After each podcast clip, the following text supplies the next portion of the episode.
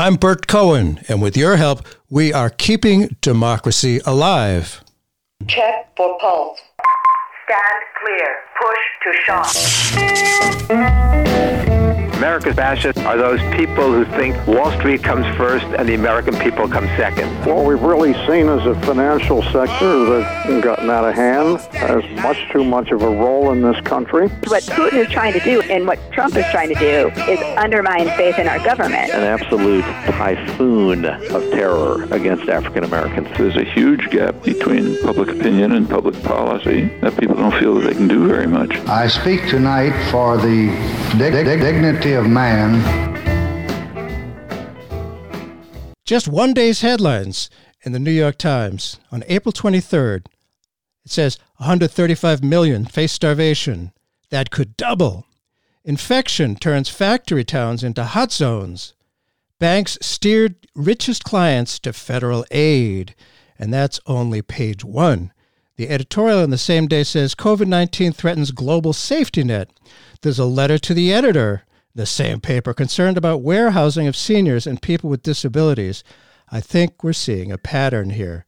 These are just the latest examples of what our guest today, Liz Theoharis, has written about in an article on TomDispatch titled Inequality and the Coronavirus, or How to Destroy American Society from the Top Down. Coronavirus is unquestionably hitting less well off people much, much harder than people who have significant means. When Congress was writing the $2 trillion coronavirus bailout bill, the big corporations, of course, sent their lobbyists up to Capitol Hill to make sure they got what they wanted. In this rather shocking new Gilded Age, where there are hyper rich, very few, and a large number of working people, often just scraping by, this pandemic is quickly intensifying the economic and health divides. Our guest writes In fact, lessons from the catastrophe of Katrina resonate heavily today as the poor suffer and die, while the rich and their political allies begin to circle the ruins, seeing opportunities to further enhance their power. Thank you so much for being with us, Liz. Thanks for having me. An honor to be here. Uh, the Reverend Liz Theoharis is co-chair with Reverend William Barber of the Poor People's Campaign and author of the book "Always with Us?" Question mark What Jesus really said about the poor. Well, as a casual reader of history, it seems that once national attention becomes focused on harsh economic injustice, the powers that be do as little as necessary to reduce the public pressure. That happened after the last Gilded Age at the turn of the last century, and after uh, people like Upton Sinclair, Emma Goldman, and many others could not be ignored. They made a lot of noise. Now, the focus of your article seems to be that a pandemic of inequality has existed long before the present nightmare hit. And in the age of, of uh, wait a minute, I gotta flip the page here. Sorry, shoot. Ah, and in the age of Trumpism and the way America is dealing with the plague, greatly exacerbates the inequality and puts people who are already poor at deadly new risk. And perhaps it doesn't have to be that way. I grew up with a steel brace in the 1950s, with a steel brace on my leg from ages six to nine. It wasn't what your mother had, Liz. She had polio, which in the 50s panicked Americans. You write that you learned a lot from your mother. You say, She taught me that d- the dividing line between sickness and well being loses its meaning in a society that doesn't care for everyone. Tell us more about that, please. So, I indeed learned a lot from my mom, um, who was a great advocate and organizer for social justice her entire life, um, who taught me actually a lot about the limits of charity and the need for doing justice. Uh, and I experienced a lot of the lessons that I learned from her. Um, you know, I, I write in this article. I remember walking in Milwaukee, Wisconsin, which is where I was raised, um, in the snowy seat, you know, streets of, of the city. Um, and, you know, I would walk with my arm in arm with my mom and not just once, but many times she would fall, right? And and when she would fall when I was a little kid, I would fall right alongside of her. Um, I usually couldn't keep her up. And, you know, I, I think of that as a, as a kind of a prism to look through um, issues of poverty and injustice and inequality all the time now. Just that that we're all impacted by by injustice. Uh, what we've learned in this pandemic, indeed, is that if one person doesn't have a place to shelter in place, just if one person doesn't have health care, uh, that we actually are all more at risk, um, uh, both morally, but then also materially, physically. Um, Mm. and, and, and here in this nation, a nation that before this pandemic hit had 43%, nearly half of its population, poor or with low incomes. You know, 40% of folks that can't afford a $400 emergency, Right. 60% Amazing. of people who can't afford a $1,000 emergency. Well, this pandemic has been, you know, a 400, a 1,000, a, a, a very, you know, tremendous emergency for so many people. And, and now we have more and more people being welcomed into the ranks of the poor and Yeah. dispossessed. Um, Yeah, that is that is really true. It's made a huge sudden difference and it was bad to start with. And our president has decided to make war on the much beloved American postal system. It has never been profitable, nor is it designed to be. No doubt that drives Trump crazy. It does seem that if something is not creating a profit, it simply has no worth. Of course, that way of seeing the world fits perfectly with the never actually accurate belief in American rugged individualism. As a result of the widespread acceptance of this myth, when people lose their jobs because of economic and technical changes, they lose their income through no fault of their own. As you know, many people blame themselves because of that myth of rugged individualism. You write that our individual, uh, our sickness, when considered at all, is seen as an indication of uh, individual limitations or moral failures rather than a symptom of a sick society. End of quote.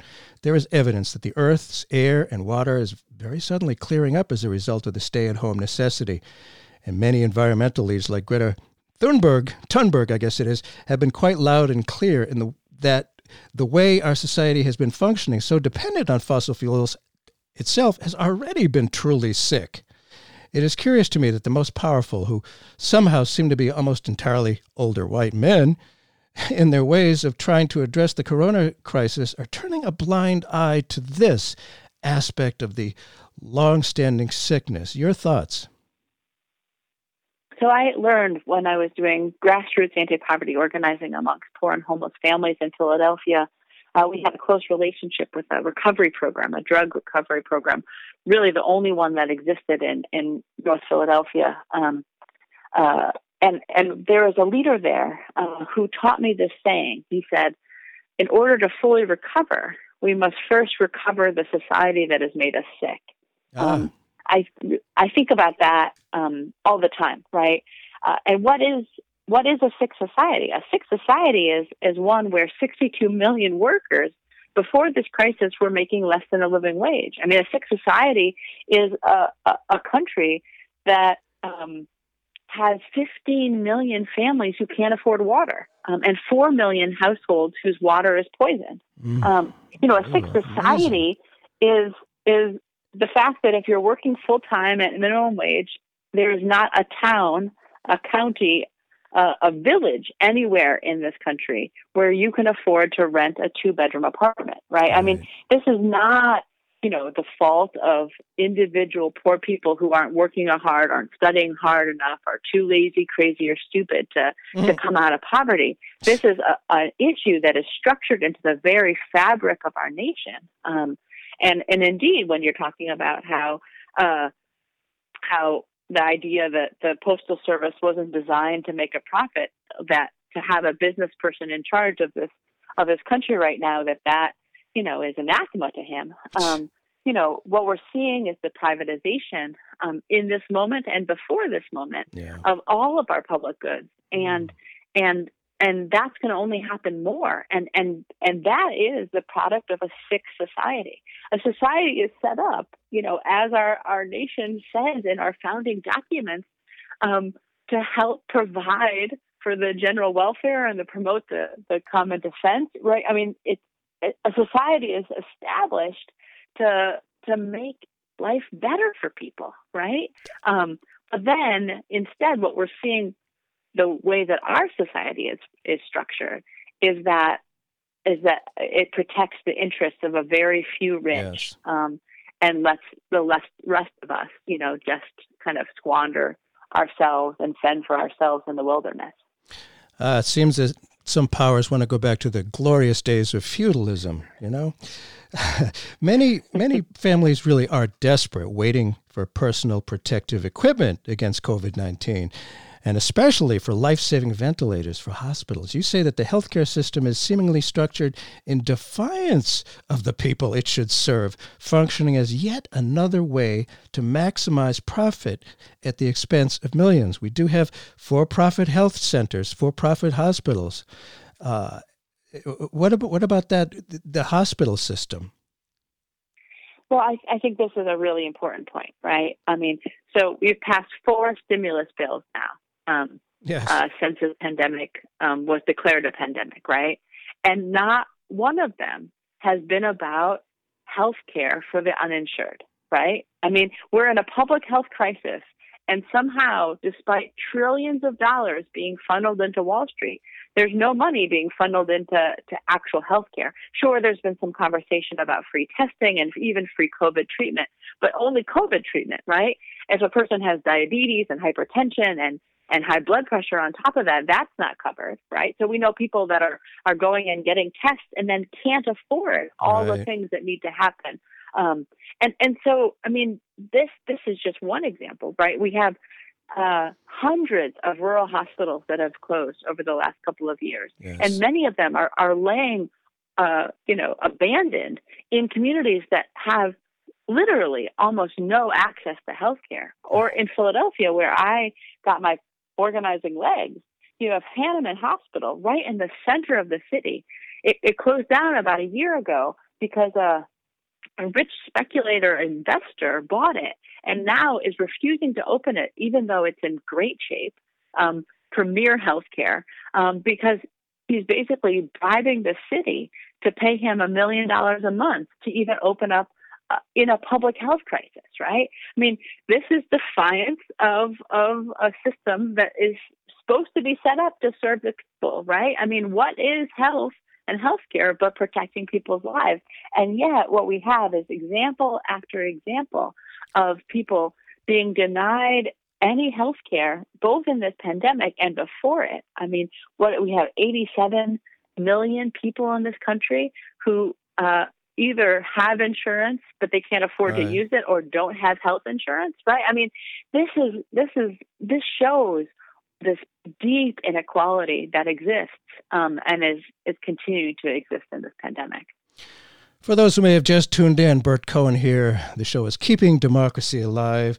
We're talking with uh, the Reverend Liz Theoharis, uh, who's co chair of uh, the Poor People's Campaign with the Reverend William Barber. We're talking about a different angle of the coronavirus, how it's really a sick society that started, you know, that was already there. And what's going on, it just exemplifies it and amplifies it tremendously.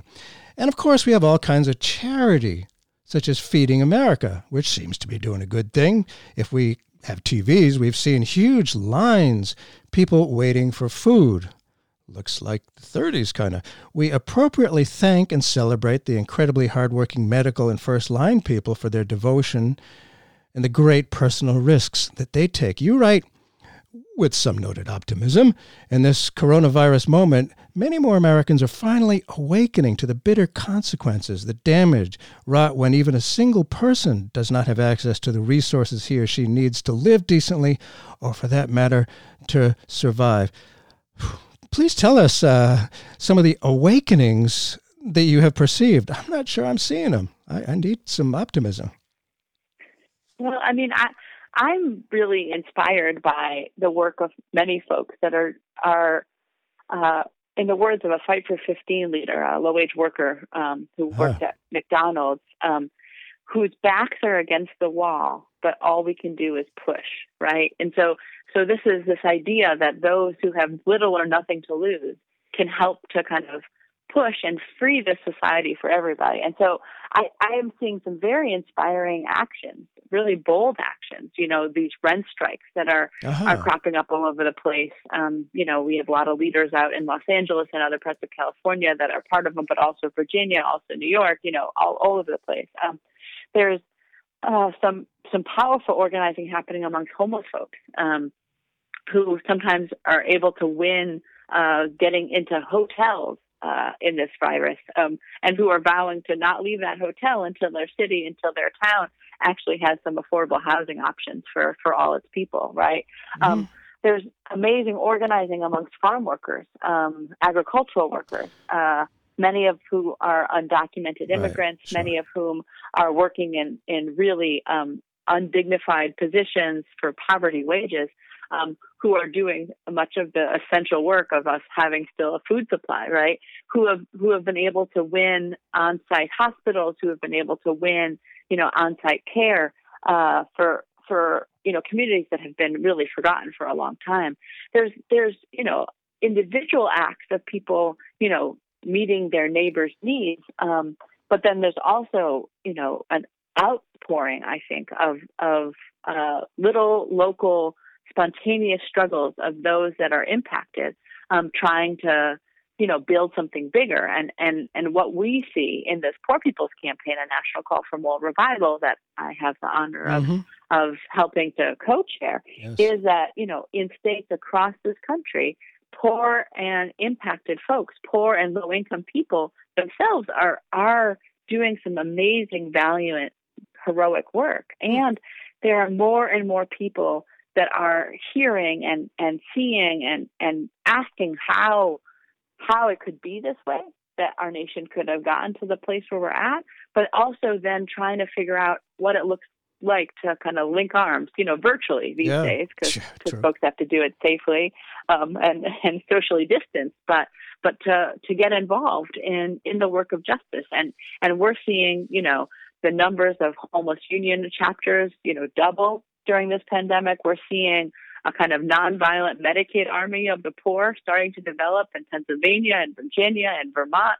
We're seeing, you know, um, poor and impacted folks who are coming together with people of faith and, and other activists and, and saying, we have some bold visionary ideas out there and we're going to build the power to be able to enact them.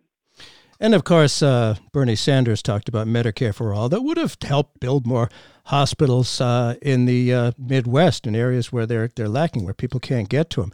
And I'm reminded in reading, I, I like to read history about uh, uh, the Titanic.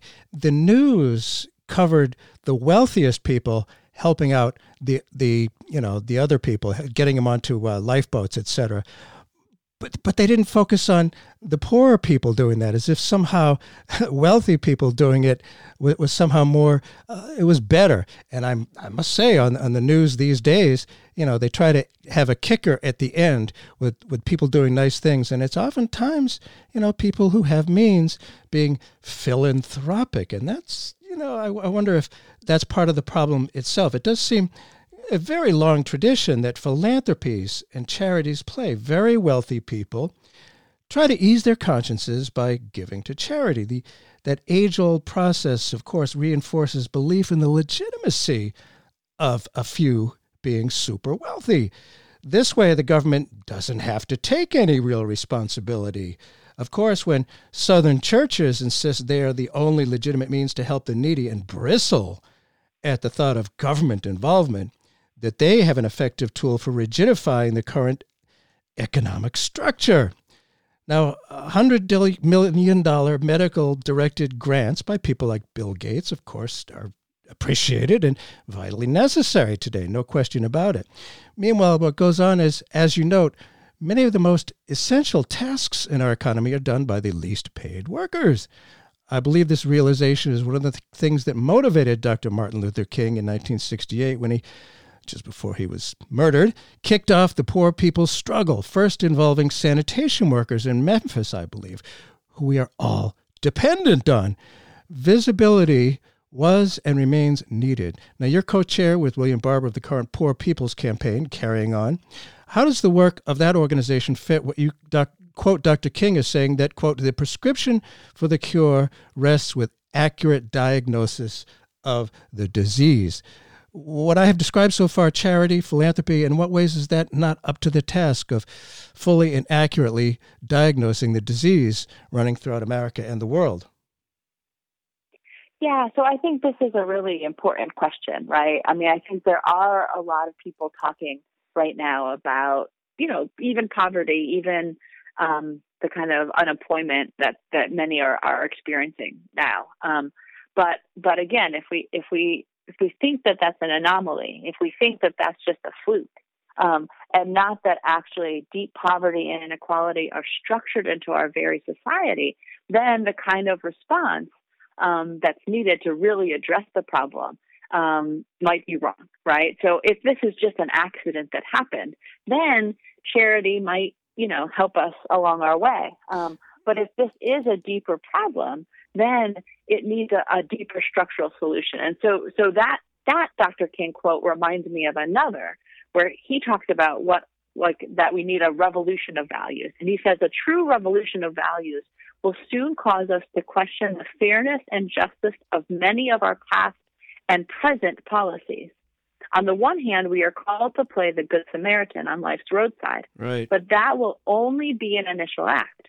One day, we must come to see that the whole Jericho Road must be transformed so that men and women will not constantly be beaten and robbed as they make their way on life's journey, life's highway. True compassion is more than flinging a coin to a beggar. It comes to see that an edifice which produces beggars needs restructuring. And so wow, I really think in quote. this moment, it's a brilliant quote, right? It, it, it, Yeah, it's it, amazing. it just explains. Um, it's it's from um, his um, Trumpet of Conscience, um, which is one of the last um, publications that he put out um, before he was killed. Um, and it's much of where his thoughts about building a Poor People's Campaign are, are laid out. And so he, he did this massive lecture series in December, November, and December of 67. It was on the Canadian Broadcasting radio station, actually. Mhm. Um, and he um, and he put out really a vision for uniting and organizing the poor, but also one that connected the issues of racism and poverty and militarism. Right, you know, Yes. as the Vietnam War was wa- Yes, raging, indeed. as Mhm. um, there had been some significant gains in civil rights, but um, he still still made this point: like, what good is it to have one uh, seat at the lunch counter if you still don't have the money to buy a hamburger, right? Uh. and so he started to, to connect all of these different issues. And I really think this pandemic moment is a moment for us to look to the radical king and to the last years of King's lives, um, and especially to read the Trumpet of Conscience, because I think you know his social critique there is still so applicable, even though it's you know 53 years uh, away. Um, and, and but but this idea that true compassion is more than slinging a coin to a beggar, but it comes to see that an edifice which produces beggars needs restructuring. And I think this is just all the more true in this moment in this nation, the richest nation in the world, for the richest moment in history, to have you know uh, 26 million unemployed in the last five weeks, to have already before this pandemic 50% of kids in food insecure homes to have 250,000 people dying from poverty a year, um, about 700 a day before this pandemic hit. And when the World Food Program says that there's going to be a huge rise of hunger all over the world, including in rich countries like the United States, um, we should be worried, and we should we should heed Dr. King's warning that an edifice which produces beggars needs restructuring. Yeah, wouldn't it be nice? Ah, well, well, there's a reason he was killed. we, yeah, that was yeah. We, it certain interests had to do it because largely, I think, because of the uh, poor people struggle connecting poor people throughout the world, including Vietnam. We just couldn't have that. But that's a topic for another day. You say that, and this is clearly true. Levels of poverty and inequality in this country now outmatch the Gilded Age, which 1890 to about 1905. All of this, in turn, laid the groundwork for the rapid spread of the disease and death via COVID-19 pandemic and its disproportionate impact on poor people and people of color. There's no question that the coronavirus is striking more black people than white. As you write, the Centers for Disease Control urges everyone to social distance and work from home to reduce personal and community risk of the spread of COVID 19. Not everybody can do that. How does economic inequality play out in the unbalanced spread of this deadly disease? So, I mean, this is a huge um, part of of the spread and the devastation of this disease um, is that the racial and, and economic inequalities that existed before are only um, both widening and deepening this crisis in communities. So, you know, I live in New York City. The five, um, uh, what do you call it, um, zip codes yes. that have the most um, people who have died from this virus um, are zip codes where you have a lot of quote unquote essential workers, um, and their you know the median income is is below the poverty line, right? Um, uh, but then the five uh, zip codes that have the least amount of death um, as a result of coronavirus are are are zip codes where people are are living well yeah. um, and comfortably, yeah. and that that's not an accident because of people having to go to work because they're compelled because to. they're essential workers. Yes. Um, people being compelled to go to work uh, because the, you know a one missed paycheck means not being able to pay your light bill, not being able to pay your rent, not being able to put food on your table. Um, people uh, are already living in close quarters, yeah. um, and so you can shelter in place. But if if it's many people who are having to go out and and work, um, who are all then coming back to the same place. You know, I have lots of friends who have people that are quarantined in their house who are sick with the virus, and there's only one working bathroom. So, you know, how how else are people gonna are gonna be? You know, so you're there sick, and everyone in your family, if there's 12 people, if there's 15 people living in your apartment, you know, they're all exposed, right? Um, this is true amongst prisoners all the more. This is true amongst um, uh, the homeless populations um, all the more. Uh, you know, so people don't have uh, the resources to to to you know get themselves out of this or to even be um, as safe as people need to be in this moment. Um, and then you also have, you know, uh, you already had asthma, you already had diabetes, you already had other, you know, health problems many of them that have been unmet because you don't have adequate health care.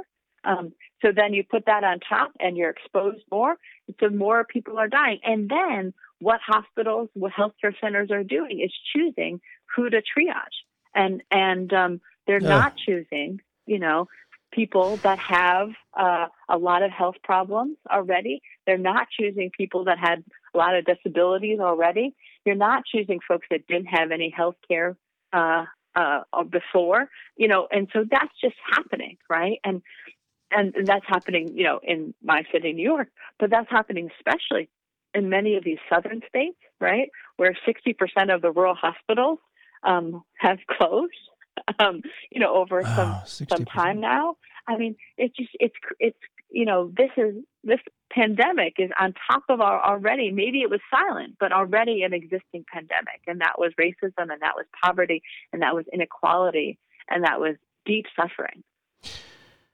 yeah i i hope this is being looked at because it's certainly hitting people of less means much more dramatically i mean quite frankly there's there's once a week the trash is picked up here these are real people who are doing it we need them to do it they, you know, their income, and they have to do it. We depend on them, and I worry very much about that. But you know, the economic system, the way it's set up, I think you know they should be paid more. You provide, Liz, a rather shocking quote uh, related to what we're talking about from a Louisiana legislator to a lobbyist mm-hmm. after Hurricane Katrina, and and with that in mind, share it, please, rough as it is. I mean, basically that that God did what they couldn't do, right? This idea that like that the clearing of of the poorest communities across New Orleans um, because of Hurricane Katrina uh, was what real estate agencies and, and the rich and profiteers had been wanting to do for generations. I remember actually sitting in a meeting a couple months after Katrina hit um, uh, with with a couple of real estate folks uh, um, who who said that this had been their plan all along, and they pulled out this map and showed it to the group of us that were sitting there and said, you know, this we are going to build this here, we're going to build this there, we're going to build this here, and now we can do it because you know the poor have been uh, pushed out because um, uh, the storm has raised all of these um, buildings, and now this community is able for us to just um, you know turn it into a playground for the rich. Well, growing up in Boston, just outside of Boston, I remember there used to be a low income poor neighborhood called the West End. Well, it was demolished and put up really fancy office buildings and expensive apartment buildings. Wasn't this convenient? And in the wake of Hurricane Katrina back in 2005, New Orleans City Hospital closed its doors. So is the coronavirus, it seems like it's having a similar effect. Is that right? I think that's right. I mean, I think that um, again, you know, I used the example of Hahnemann Hospital before. Um, you know, uh, but there's other places that were already closed and aren't opening up and are using this, you know, as an excuse, or or places that are, you know, uh, uh, the hospital where um, right after the Poor People's Campaign happens in '68, um, there's uh, healthcare workers in South Carolina who go on strike. Um, and build 1199, um, the Hospital and Healthcare Workers Union. Uh-huh. Uh, the hospital that they they did that original organizing drive where people, where poor black women, you know, uh, basically organized a strike for for a long period of time and you know caused much suffering in their families, but they were able to you know organize and and build this powerful union out of it. That that hospital in this crisis laid off 900 workers, mm. right? Um, mm. Uh, Burger King, the week after the pandemic hit, um, sent a notice to their employees that they were all getting pay cuts of 10%. Um, so, uh, because this is what we have to do in these times, right? At the same time as Burger King, and McDonald's, and all the biggest um, corporations were on the Capitol Hill, you know, yes. lobbying mm-hmm. so that they were going to make sure that paid sick leave wasn't included in the stimulus, that them, and that they were going to get bailed out, you know. Um, and so I think what we're seeing in many different ways is how the wealthy and how corporations are profiting indeed from this pandemic. You know, how drug companies are increasing um, their um, drug costs in this time. Um, you know, right at a moment when actually we should be nationalizing those pharmaceuticals um, and and and making sure that people can have the kind of medicines both for this virus and for every other public health concern they have. Because again, if you have a sick people, you're going to have a pandemic spread even more. Um, and and I think over and over again we're seeing, you know, with the stimulus checks, right? The yeah. example that um, that the banks were able to and the debt collection agencies were able to claim those um, so that so uh, so that their debts would be paid but didn't matter if the, the families who were expecting those checks and they were too paltry and small to begin with, but they were still going to be something. Right. They're seized before families can even have.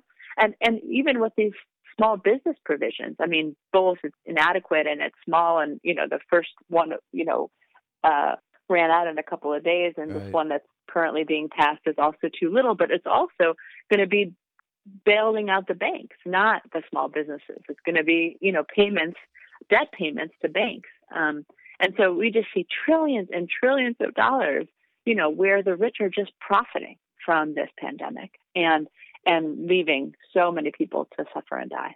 Ah, what a great system it is for the feudal lords.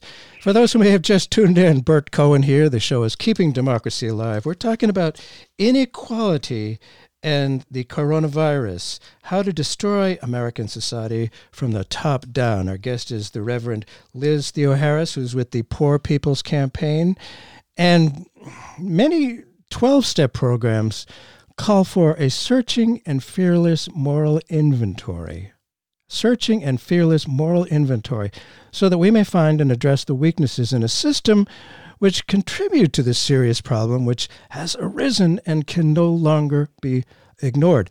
Now, two years ago, the Poor People's Campaign and the wonderful Institute for Policy Studies released an audit of America, sort of a inventory. Tell us, please, about what was found in that inventory of poverty and the economic precariousness of this country.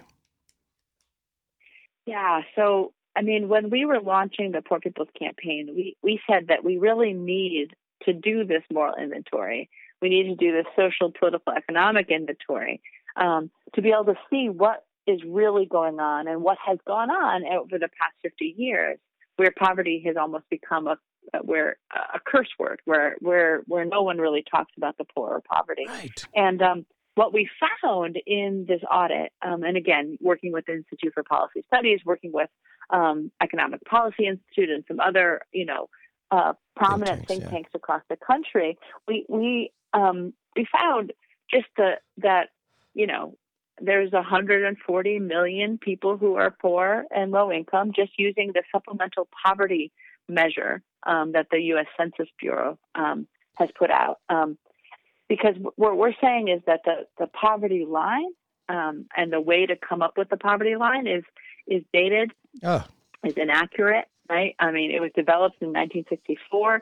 Um, it's about three times the U.S. food, uh, a family's food budget, right?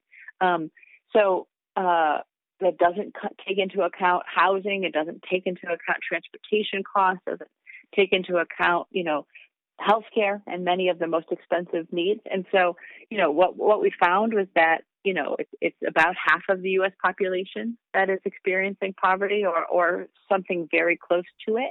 Um, what we found is that you know, unlike the um, the CARES Act saying that there's 500,000 right. uh, homeless people, there's more like 8 to 11 million homeless people, and that's probably too small. Um, uh, uh, we found that you know that that um, there's so many low wage workers um, that there are many folks that are having to work two three jobs um, just to make it um, and so there's 62 million workers who are making less than a living wage um, we found just really a whole and it's not like a list in terms of you know just it, I mean it goes on Numbers, and on yeah. but but but but you know, it's just these interlocking injustices. And so you see the connection between the states. There's been um, 26 states um, since 2010, so before Trump, right, uh, that have passed racist voter suppression laws. Oh, um, yes. And then those states are, not surprisingly, the states that have the least environmental protections, have the least LGBTQ rights, have the highest poverty, have the least living wages, um, um, have the lowest minimum wages, right in the in the country, and and so you see again this way that all of these problems kind of come together um, uh, and and show a, a deeply um, unequal society and an impoverished democracy. Um, uh, that we're living in. Yeah, that's not really functioning well. And I, I remember when I was in the uh, New Hampshire State Senate, they talk about free and reduced lunch programs, and the line of poverty was beyond belief. I, I mean, it's just from 1964. And good old uh, Treasury Secretary Mnuchin says $1,200. Oh, they should be able to live for 10 weeks or so on that. They just have no idea. Let them eat cake, I've heard somewhere, right? Uh, and it, it, it's not just the re, the Republicans. I mean, some hyper rich are so married to the belief that people who are not well off don't deserve anything. They're seen as undeserving. We remember Reagan's intentionally demeaning description of welfare queens. Uh huh.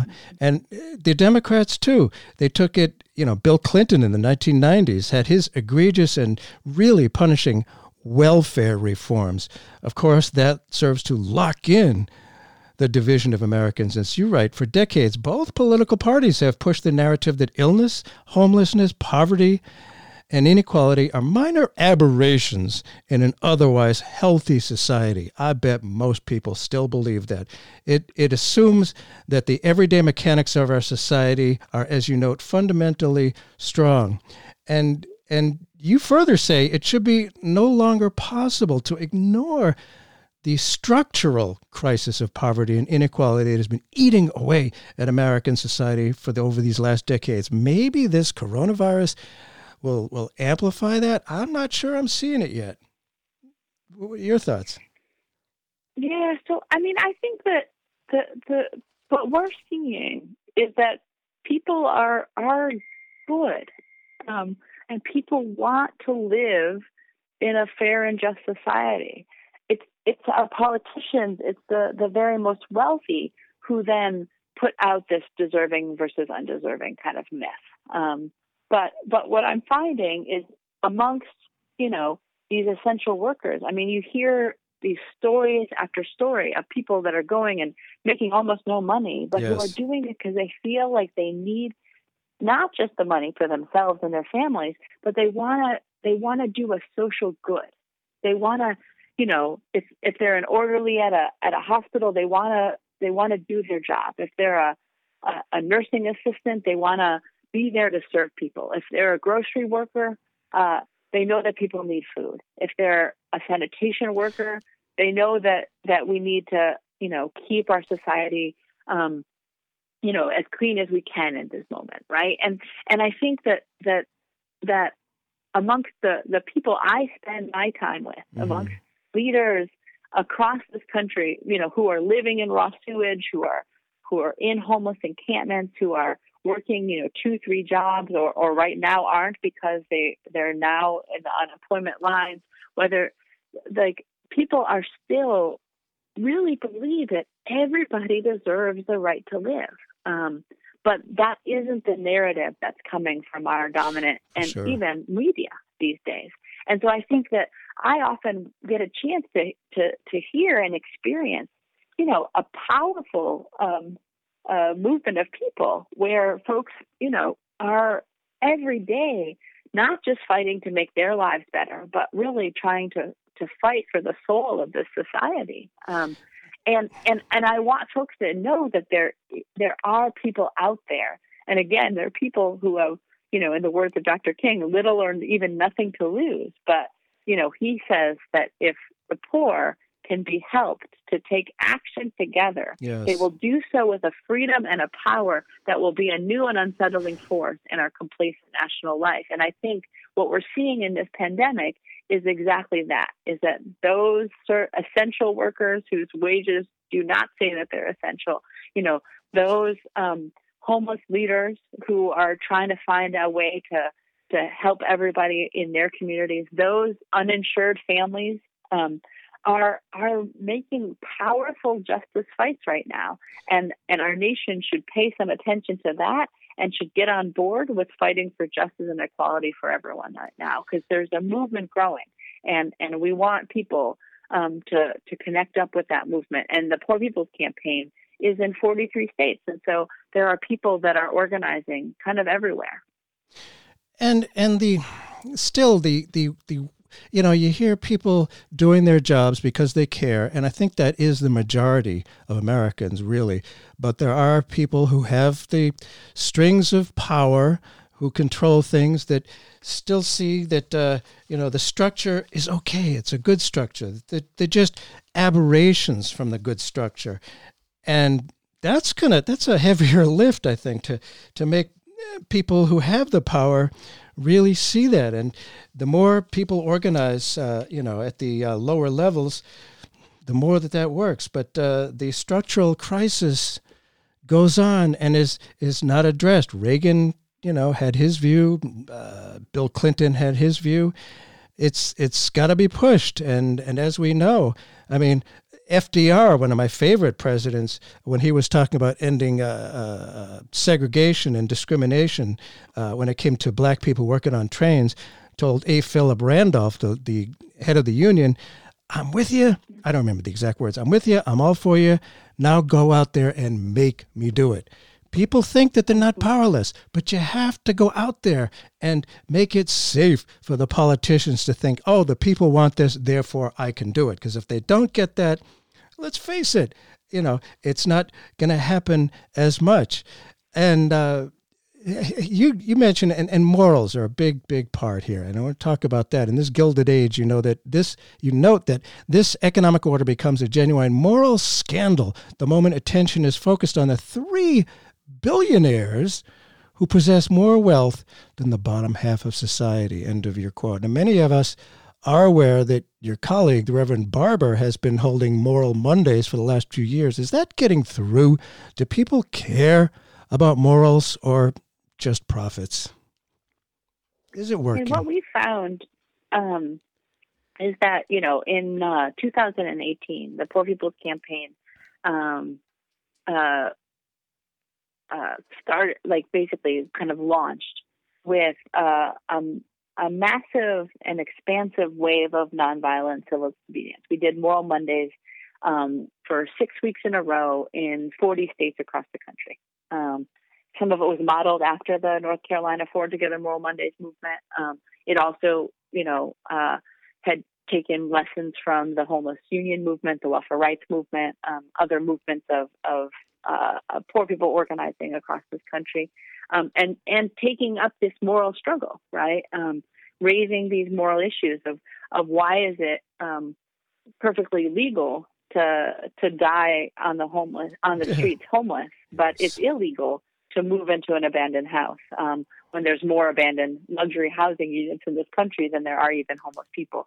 Um, so, so this kind of taking up this moral struggle um, and and having people engage in what we call moral fusion direct action. Um, fusion is is kind of coming out of the Reconstruction movement, um, where poor white and poor black and and poor rural and poor urban um, folks across the South, you know, really put together some very progressive um, state constitutions, and and we're building a, a fusion movement that was then, um, uh, you know, kind of uh, stopped in its tracks because of the power of of poor people coming together across race and geography mm. um, in this country.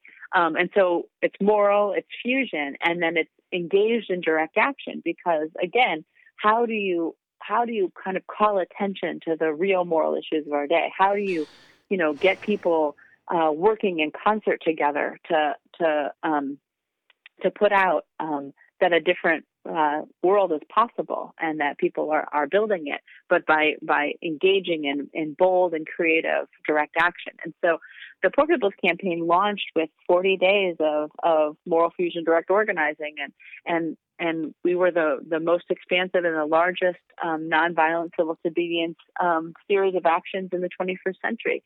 Um, and folks have continued to organize. And what we're finding is, you know, 15 national faith bodies have joined with us, about 100 uh, uh, labor unions and national organizations have joined, um, and that, you know, our ranks are growing every day, including during this crisis. Um, because folks actually are very attracted to a, a, a moral framing, mm. um, and not just a framing. Um, it's not just words. It's it's it's action, right? Um, that that people are clear that things have not been going uh, the way that they, we need them to go. Um, but but how do we kind of uh, connect folks and empower folks to be able to you know take action together? And and so indeed that that is happening and the Poor People's Campaign is organizing for a mass Poor People's Assembly and Moral March on Washington, and it's going to be on June 20th. Now, uh-huh. we had originally, before this pandemic, uh, planned to convene in person in, in Washington, D.C., and,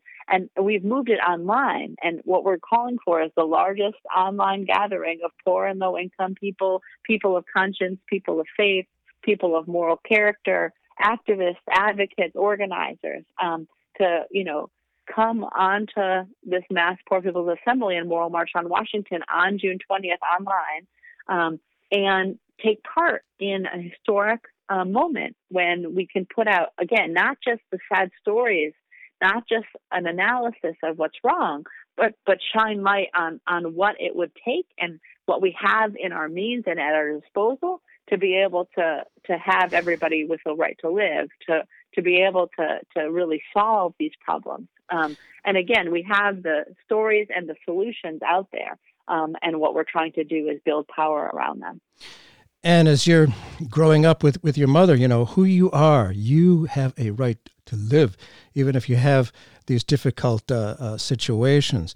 And, you know, Bernie Sanders pushed for Medicare for all. A lot of us have. You said that the healthcare system has been further privatized.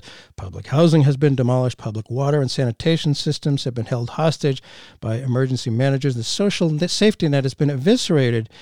And that the core government functions have been turned over to the private sector.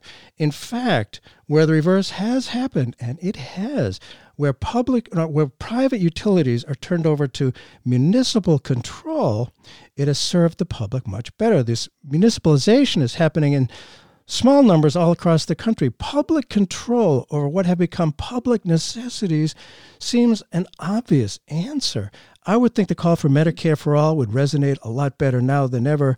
Is this part of the moral solution to have more public control over what really is public? I mean, what we're hearing again from impacted communities all across this country is yes, right? Folks want uh, healthcare as a human right and need single payer universal health care. Um, folks um, know that we need um, uh, municipalities and cities and uh, to to have public control over utilities and water um, and, and to fend off the privatization of those. Yes. Um, but we need that right. We need it in healthcare. We need it in the oil and gas industry. We need it in in um, we need it in water and utilities, and and and we need to move from the private to the public, um, and not vice versa, um, because again, the public options of of these of these programs are always better. Um, uh, you know, they um, public education is is better than charter schools, Oh, not just because um, because you're not trying to make a profit off of something, but because you're trying to actually uh, carry out your your your division of labor and your and your needed task, right? Um, and and that's true when it comes to libraries, when it comes to sanitation departments, when it comes to healthcare, when it comes to that the, the, these shouldn't be about profit tiering and and private um, property. This this should be about um, public goods. And again, you know, uh, we we can have this. It's within reach. Yes. Uh, if we if we didn't just try to bail out Wall Street and the very rich, um, the money that um, you know that even in the first um, federal stimulus to Wall Street, before any of these four packages, that money could have uh, expanded Medicaid expansion in every state, and it could have actually brought about universal Yeah. health care. Um, about that money could could forgive all student debts right now immediately, know. right? So it's not that we can't do any of these things. We have the money, we have the resources, we even have ideas of how you do it. Um, but right now, what's happening is that the that the, the rich and the, the large corporations are getting to to to determine um, that it's better to line their pockets than to provide for the people. And philanthropy and charity is is all nice and good, but it locks in place the the system which really has faults and is not working. And you know, it's not just by being nice to people in lower ends of the income scale. We need people to do the work, to pick the produce, to pick up the garbage, to teach, things like that. This is in our own best interest. It's not just charity hasn't and you ask this good question hasn't the time finally come to reject the false narrative of scarcity. Isn't it time to demand a transformative moral agenda that reaches from the bottom up? Is it possible that the spreading plague the clear disparity between the rich and poor regarding the ability to cope with this disease might actually be a wake-up call where this silence has long existed you know just sweeping the problem under the rug? So, I mean, to me, this is the question of our day. Um, uh, you know, for years and years, I've been doing grassroots anti poverty work. And for years and years, the answer has been you can't end poverty because where would you find the resources? And we put together a powerful poor people's moral budget and showed, you know, if we cut the military budget in half, um, we still have a larger military than Iran, Russia, China, and North Yeah, Korea sure. combined.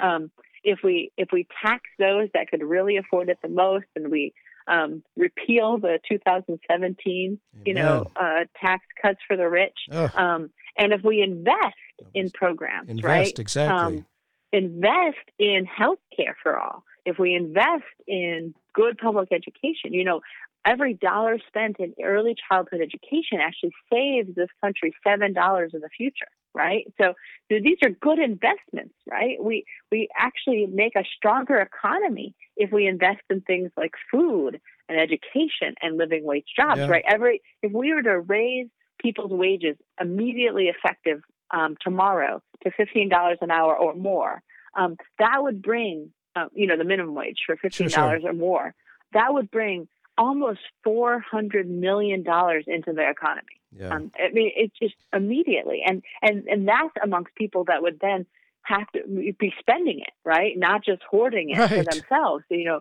that- Increasing so demand. That would that would inc- exactly that would increase you know small businesses Yep, and yep. bodegas and grocery stores. You know, um, that would um, and so again, if if we just did those things, if we cut the military budget, Yep. if we we tax those who can afford it the most, and if we invested in the kinds of programs that actually our whole society needs, that we couldn't just end poverty. We can't we can't we wouldn't just, you know, stop ecological devastation. We wouldn't just, you know, turn our war economy into a peace economy. It would be a better resounding effect to everybody Everybody. um, in in the society. It's it's you know we have this saying in the Poor People's Campaign, which is when you lift from the bottom, everybody rises. ah, Um, and this is this is true. You know, I'm actually my PhD is in in, in the Bible, um, and this is true in, in biblical texts as well. Um, you know, what Deuteronomy 15 teaches us is that if you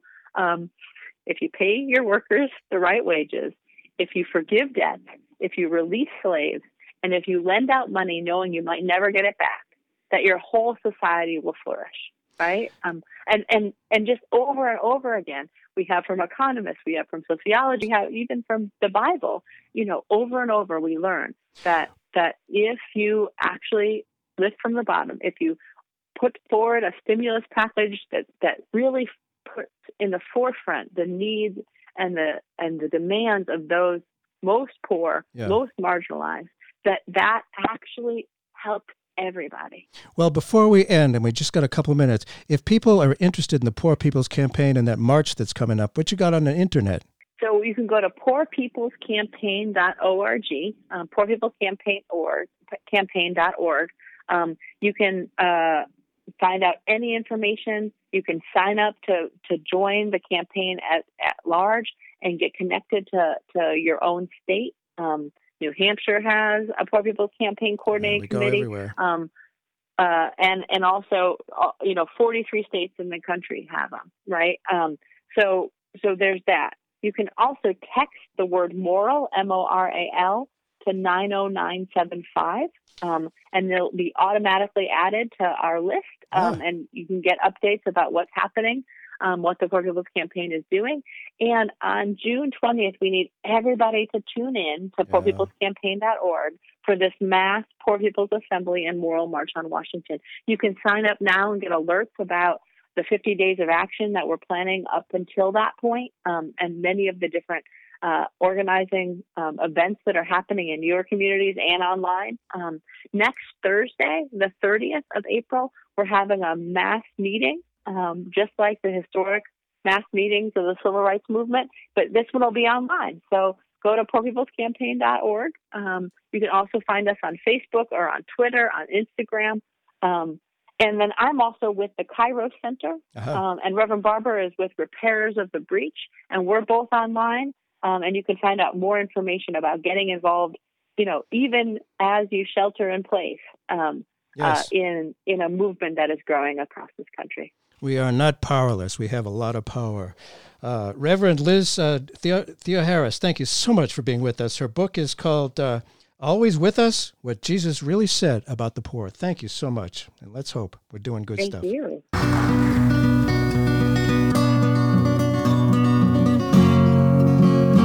Show me a prison.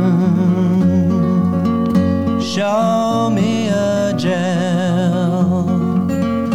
Show me a prison man whose face